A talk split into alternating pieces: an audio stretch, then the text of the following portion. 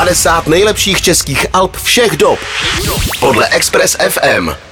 Na Express FM je připravený další díl naší rubriky 50 nejlepších českých desek, což je možná ta nejdůležitější rubrika, do které jsme se tady kdy v historii Express FM pustili, protože představuje ty největší hudební skvosty z české hudební historie.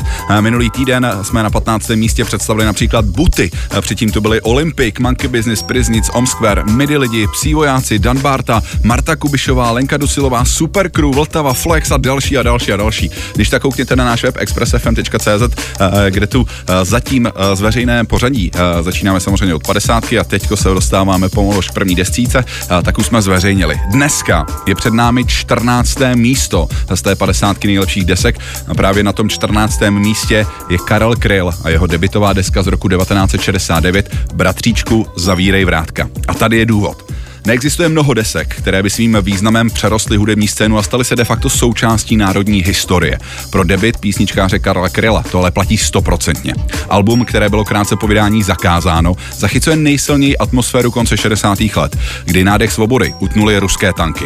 Slavná titulní píseň je přímou reakcí na okupaci a stala se symbolem té ponuré doby. Ovšem album je plné i dalších silných a slavných skladeb, jako je Anděl, Salomé, Král a Clown nebo Moriturite Salutant.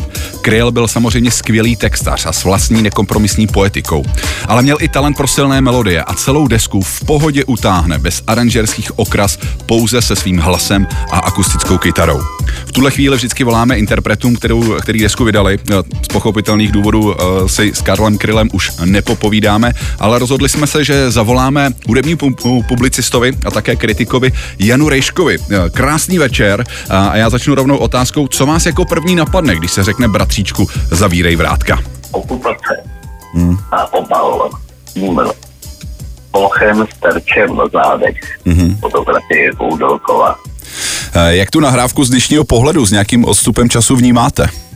Eh, já ji mám trošku z rozpaky, protože si ty Krylovy písně, které byly jasně uh, inspirované dobou, dneska přisvojí všelijací dezoláky na demonstracích hlavně tu větu, která neplatí, rijeme držkou v zemi. Tam byla konkrétně e, počátku normalizace. Dneska pro Bůh máme s chybami konečně tu demokracii, po které Kryl toužil. Takže jsem trošku v rozpacích, když Kryl zní těchto těch jiných souvislostech, nejsou právě zmocňují lidé, kteří by si to kryla opravdu do úst brát neměli. Řada písní je samozřejmě moudrá, nadčasová, ale pořád nezapomínejme, že ji psal eh, víceméně jako reakci na ten srpen 68. Jasně. Děkuji za tuhle odpověď. Mohl byste nám tak trošku popsat uh, proces vzniku Alba samotného a jakou roli uh, při tom vzniku hrál Jiří Černý?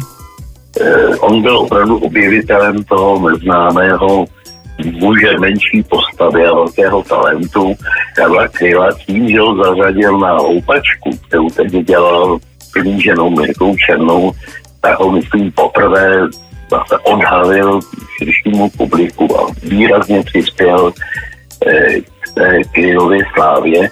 Eh, Jirka taky zdůrazňoval, že třeba, že Kryl neměl jediný single, tak přišel s nápadem, aby mu šlo hned rovnou LPčko. Mm-hmm. Narazil tehdy na osvíceného ředitele eh, Antonu skladatele Jana Hanuše, který ani okem nemrkl a tenhle ten tánlivě riskantní projekt zařadil do edičního plánu a ta deska ještě v pravou chvíli stačila víc, než pak šlo po Krylově emigraci dostoupit. Eh, jak už naznačujete, tak to album přesně bylo krátce po jeho vydání zakázáno. Eh, údajně byl vlastně naprostá drtivá většina toho nákladu brutálně zničena. Eh, tak víte o tom, jak, jak to tenkrát probíhalo, jestli nám k tomu něco můžete říct? Ne, opravdu, já jsem tehdy nebyl u drtíček,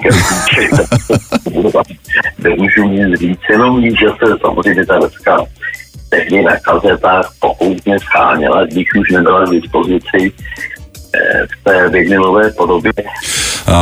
Ten důvod, proč si spolu teď telefonujeme, tak je kvůli tomu, že právě deska Bratříčku zavíry vrátka se v naší, na našem žebříčku 50 nejlepších desek dostala na 14. místo. My jsme se to snažili ten žebříček sestavovat nejenom co se uh, hudební kvality týče, ale i také co se nějakého uh, budoucího dopadu na hudební scénu týče. Tak jaký myslíte, že měla, měla vliv právě deska Bratříčku zavírej vrátka na českou hudební scénu? No, vliv má právě v podobě eh, těch, jak to řeknu, kladních následovníků, jako je třeba ten Kvírovence, můj oblíbený, ale bohužel taky všelijakých plagiátorů. Mm-hmm. Ono je to zdánlivě jako snadné jako napodobovat kryla, ale chybí tam eh, několik věcí. Jak Jiří Černý taky zúraznil, On nebyl to žádný velký kytarista v porovnání s dalšími folkovými písničkáři, Vláďou Mertou a podobně. A byl to mimořádný melody, který šel naprosto úžasné eh, melodie, které právě si člověk pamatuje do dneška. A to se kombinovalo s jeho opravdu vytříbeným básnickým slovníkem. A takových uh, moc není, když se tak rozhlédnu. Rozumím. Rozumím. Moc děkuji za váš čas a mějte se krásně. Jan Rejšek. A vám taky děkuji, mějte se hezky, nashledanou.